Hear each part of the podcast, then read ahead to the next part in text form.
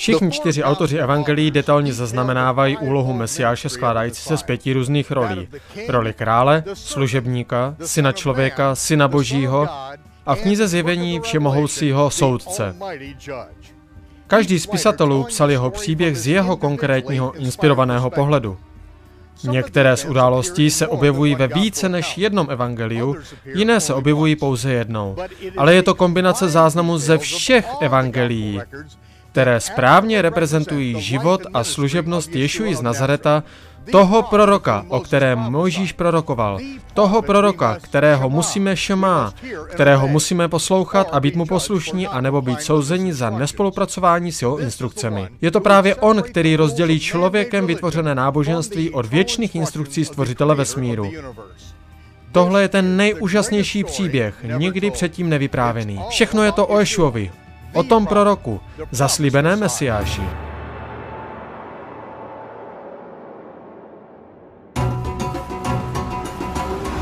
Připojte se ke mně zde v zemi izraelské, zatímco podstoupíme chronologickou a archeologickou túru skrze Evangelia. Nikdy předtím jste nic takového neviděli. Jmenuji se Michael Root. Připravte se na odvážné probuzení.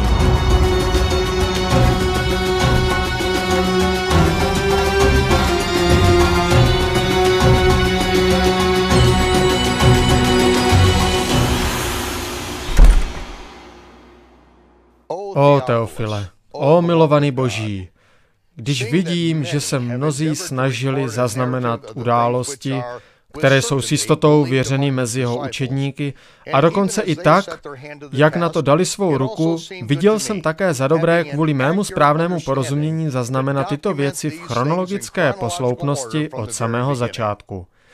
Toto jsem udělal, aby si mohl být plně vybaven a být si absolutně jist ohledně věcí, které jim si byl vyučen. Evangelia začínají svá vyprávění Lukášovým evangeliem.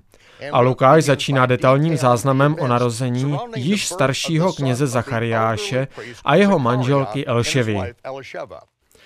Proto, abychom rozuměli přesné chronologii předložené v listě Lukáše, musíme rozumět, jak stvořitel počítá čas, řádu v kněžských službách a jaký vztah je mezi nimi vůči božím slavnostem za období druhého chrámu. Bez této informace to časové pořadí posloupností, kterou Lukáš tak pečlivě vyjadřuje, dopadne na hluché uši. Skrze tuto sérii budeme číst z textu opravené nebo korektované verze krále Jakuba, takzvaná CKJV. Je to text mé knihy Chronologická evangelia. Vzalo to více než 40 let zkoumání a hledání v historické řečtině, aramejštině a hebrejských zdrojích, abychom vyřešili současné neplynulosti v anglických i českých verzích evangelií. A potom každé slovo z více jak 300 událostí v životě a službě Ježíše jsou seřazeny do přesného chronologického pořadí.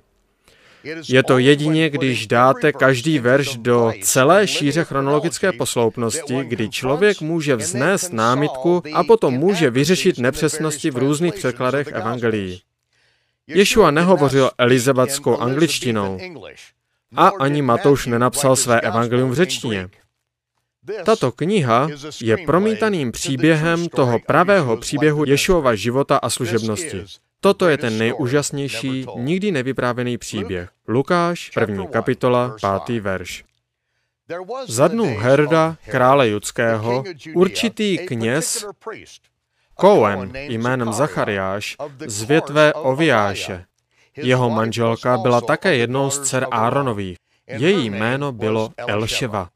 První kniha Kronik 24 detailně zaznamenává 24 odvětví nebo větví, jinak řečeno rozdělení služebnosti áronského kněžského řádu. Král David specifikoval nebo nařídil, že každé odvětví bude sloužit po dobu jednoho týdne dvakrát do roka. Tento příkaz nařizuje, že služba začíná vždy na začátku soboty, šabatu a končí na ukončení následujícího šabatu. Minimálně dvě služby sloužily každou sobotu. Během třech ročních slavností povinností, všichni kněží sloužili zároveň. Verš 6. Oni oba, Zachariáš i Elševa, byli spravedliví a kráčeli nenapadnutelně ve všech přikázáních a ustanoveních Jehovových. I přesto ale neměli žádné děti, Elševa byla neplodná a oba již byli vysokého věku. Ze všech přikázání Tóry se jich jen několik vztahovalo pro děti.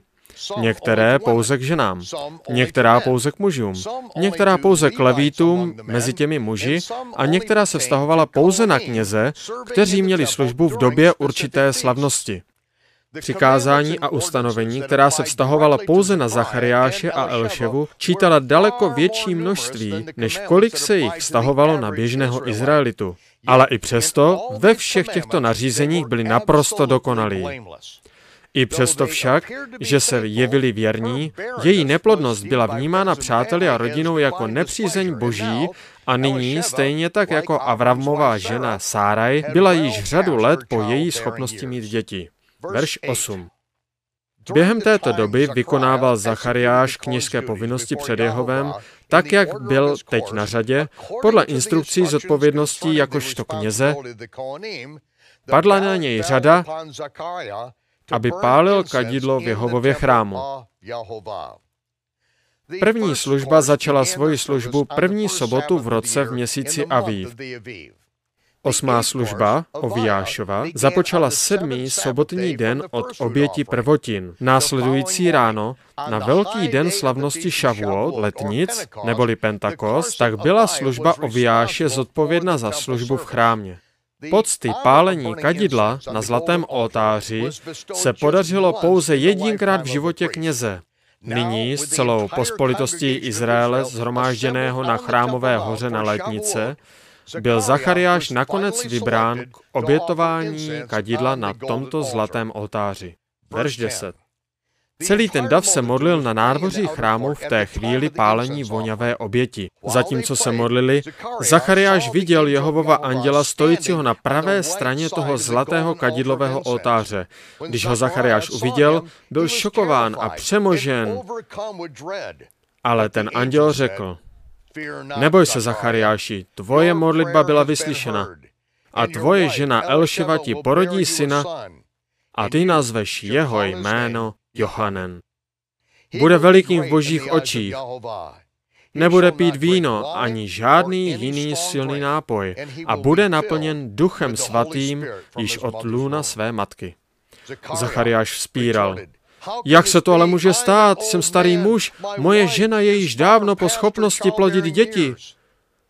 Anděl, který byl bez pochyby rozhořčen, odpověděl, podívej, já jsem Gabriel, já stojím v přítomnosti Všemohoucího. Byl jsem k tobě poslán, abych s tebou promluvil a oznámil ti tato velká tajemství, ale jak vidím, není ti to dostatečně dobré. A protože si neuvěřil mým slovům, která se jistotně naplní v daný čas, hle, budeš jak hluchý a neschopen mluvit, dokud se tyto věci nestanou. Král Jakub vykládá tuto frázi němý a neschopný mluvit, což je nesmysl. V aramejštině čteme crash, a nebo zmaten ve smyslech, což může být přeloženo jako hluchý, němý, slepý, a nebo chromý.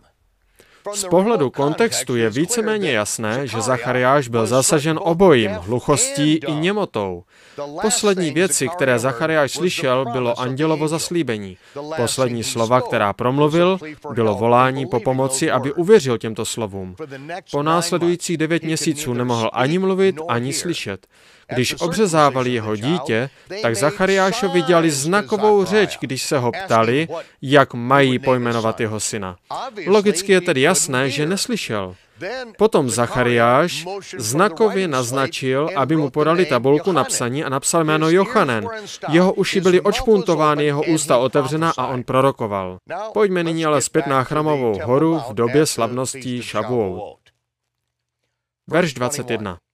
Lidé byli ohromeni, že tak dlouho zůstal v chrámu. A když přišel ven, nemohl mluvit. Davy lidí si uvědomovali, že nejspíš v tom chrámu viděl nějaké vidění, protože pak dělal posunky, ale nadále zůstal neschopným mluvit. Lidé čekali na závěrečné ohlášení Áronova požehnání. Nakonec odešli ze slavnosti ohromení. co se vlastně právě stalo.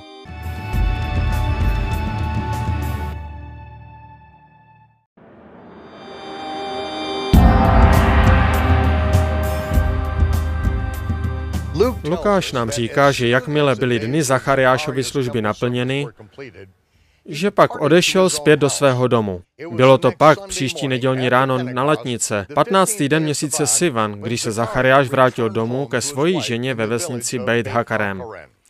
Lukáš, první kapitola, verš 24. Eleševa otěhotněla a následujících pět měsíců se stranila a říkala, toto byl Jehovův plán pro mě. Připravil mě právě pro tuto chvíli, když na mne pohlédl a odstranil to pohanění a hanbu, kterou jsem byla obtížena a kterou jsem trpěla mezi svým lidem. V kulturách, kde není umělé osvětlení a elektromagnetické umělé vlivy, bylo vypozorováno, že ženy běžně ovulují v čase úplňku. Za takovýchto podmínek načasování početí jak Elševy, tak Miriam by zapříčinilo narození jejich synů na velký šabat, dvou nejdůležitějších slavností, paschy a slavnosti stánků. Ortodoxní židé stále připravují jedno místo pro Eliáše u slavnosti hostolování na paschu a na první den slavnosti stánku oslavují mesiánští židé Ješuovo narození v den, kdy slovo bylo učiněno tělem a stanovalo mezi námi. Ano, slavnosti boží jsou prorockým obrazem, jimiž nám všemohoucí oznamuje konec od počátku.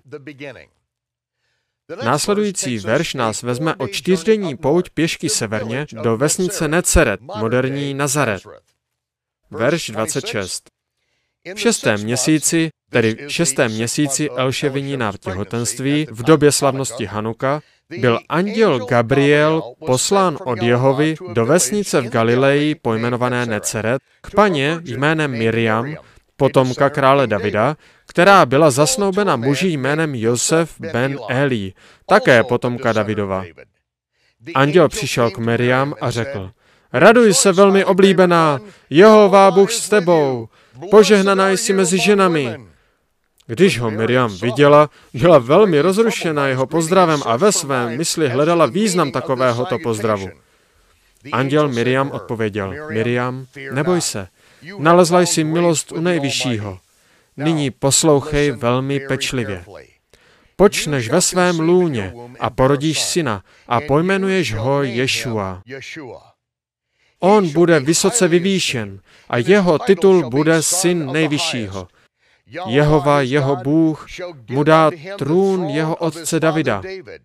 A on bude vládnout nad domem Jákobovým na věky a jeho království nebude konec.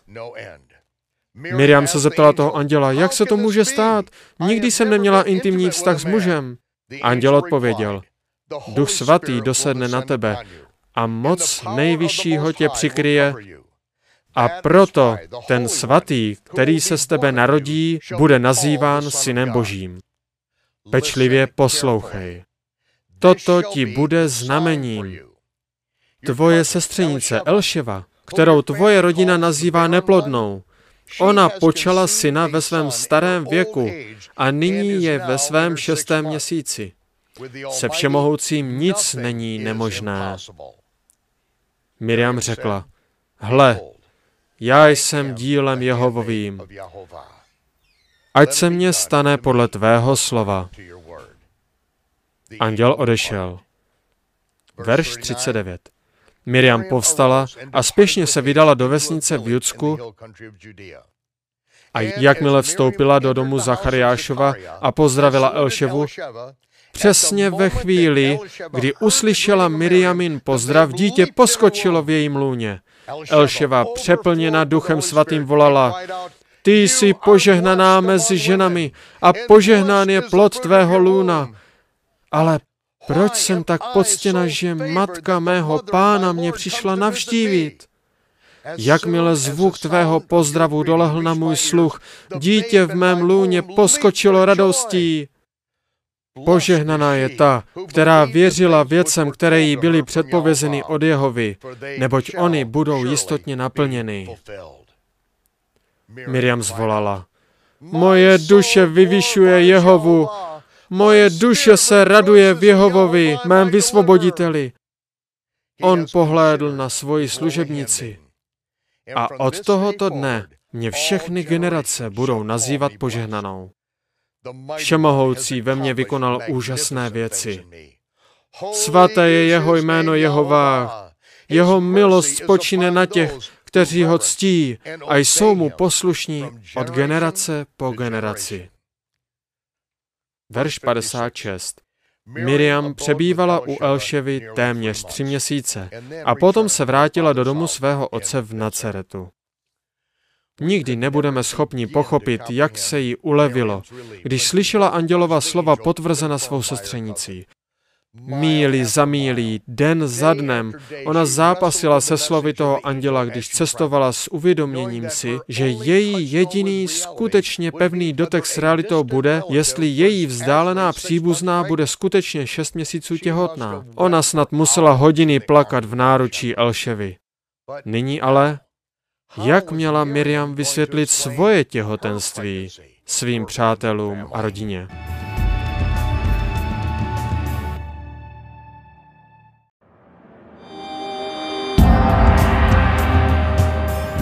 Během služby v chrámu v době slavnosti Šavuot byl Zachariáš raněn hluchostí a němostí. Po dobu následujících devíti měsíců nemohl slyšet nic, kromě echa andělových slov, který mu řekl, že jeho žena porodí syna, který bude prorokem nejvyššího. On nemohl mluvit až do doby, kdy naplnil andělův příkaz. Lukáš nám říká, že potom, co se Miriam vrátila domů, Elševa měla syna. Jejich sousedé a příbuzní se osmý den zhromáždili, aby to dítě obřezali a oni očekávali, že jeho jméno bude Zachariáš po svém otci. Elševa protestovala, že by se měl jmenovat Jochanen. Příbuzní odporovali, dokud neudělali posunky s dotazem, jak by on pojmenoval svého syna. Verš 63. Zachariáš si posunky vyžádal tabulku na psaní a napsal Amár Shem Jochanen. Všichni lidé se podivovali. Potom jeho ústa byla okamžitě otevřena a on, přetékají s duchem svatým, poprvé za více jak devět měsíců promluvil a oslavoval Jehovu. Požehnaný buď Jehová, Elohim Izraele, neboť on navštívil a vysvobodil jeho lid a vzbudil pro nás polníci spásy z domu svého služebníka Davidova. Potom pak vzal svého syna Jochanena do svého náručí a prorokoval nad ním. Ty, ty malé dítě, ty budeš nazýván prorokem nejvyššího.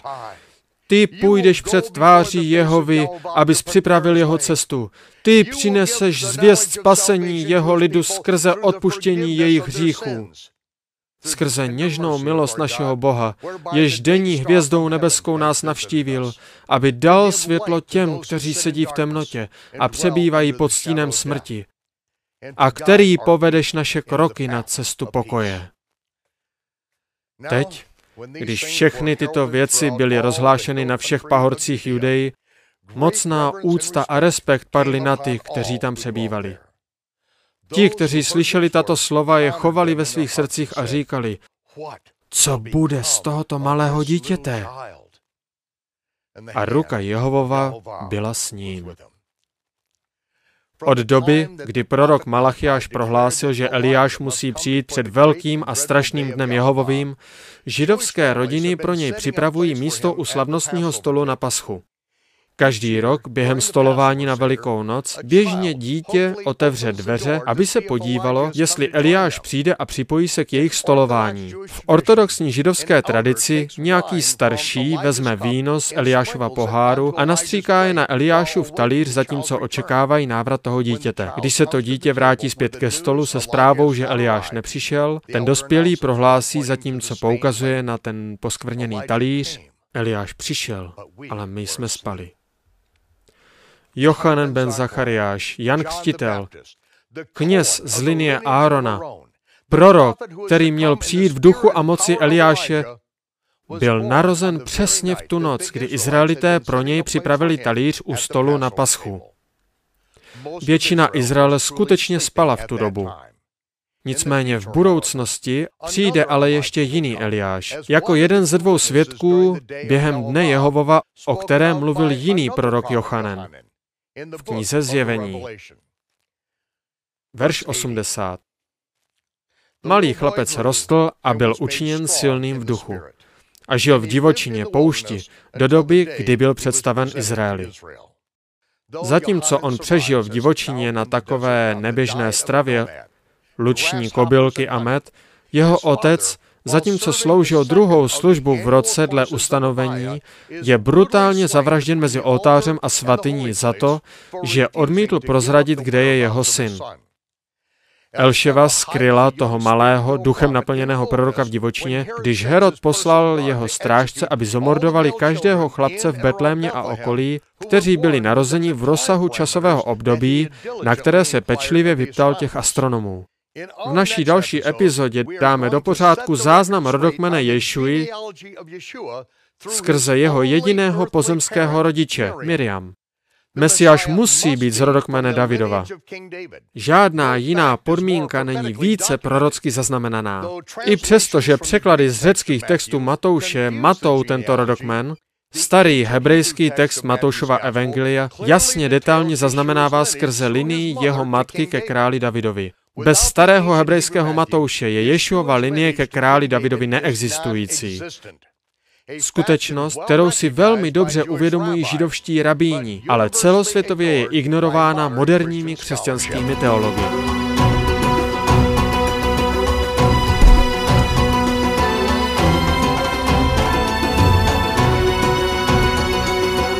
Studio Hlasité volání přináší aktuální poselství pro dnešní dobu.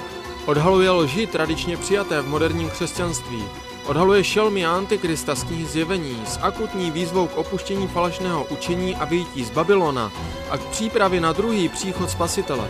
Prosíme zvláště o vaše modlitby za nás. Jestliže vás Bůh vede k finanční podpoře, pomůžete tak ostatním.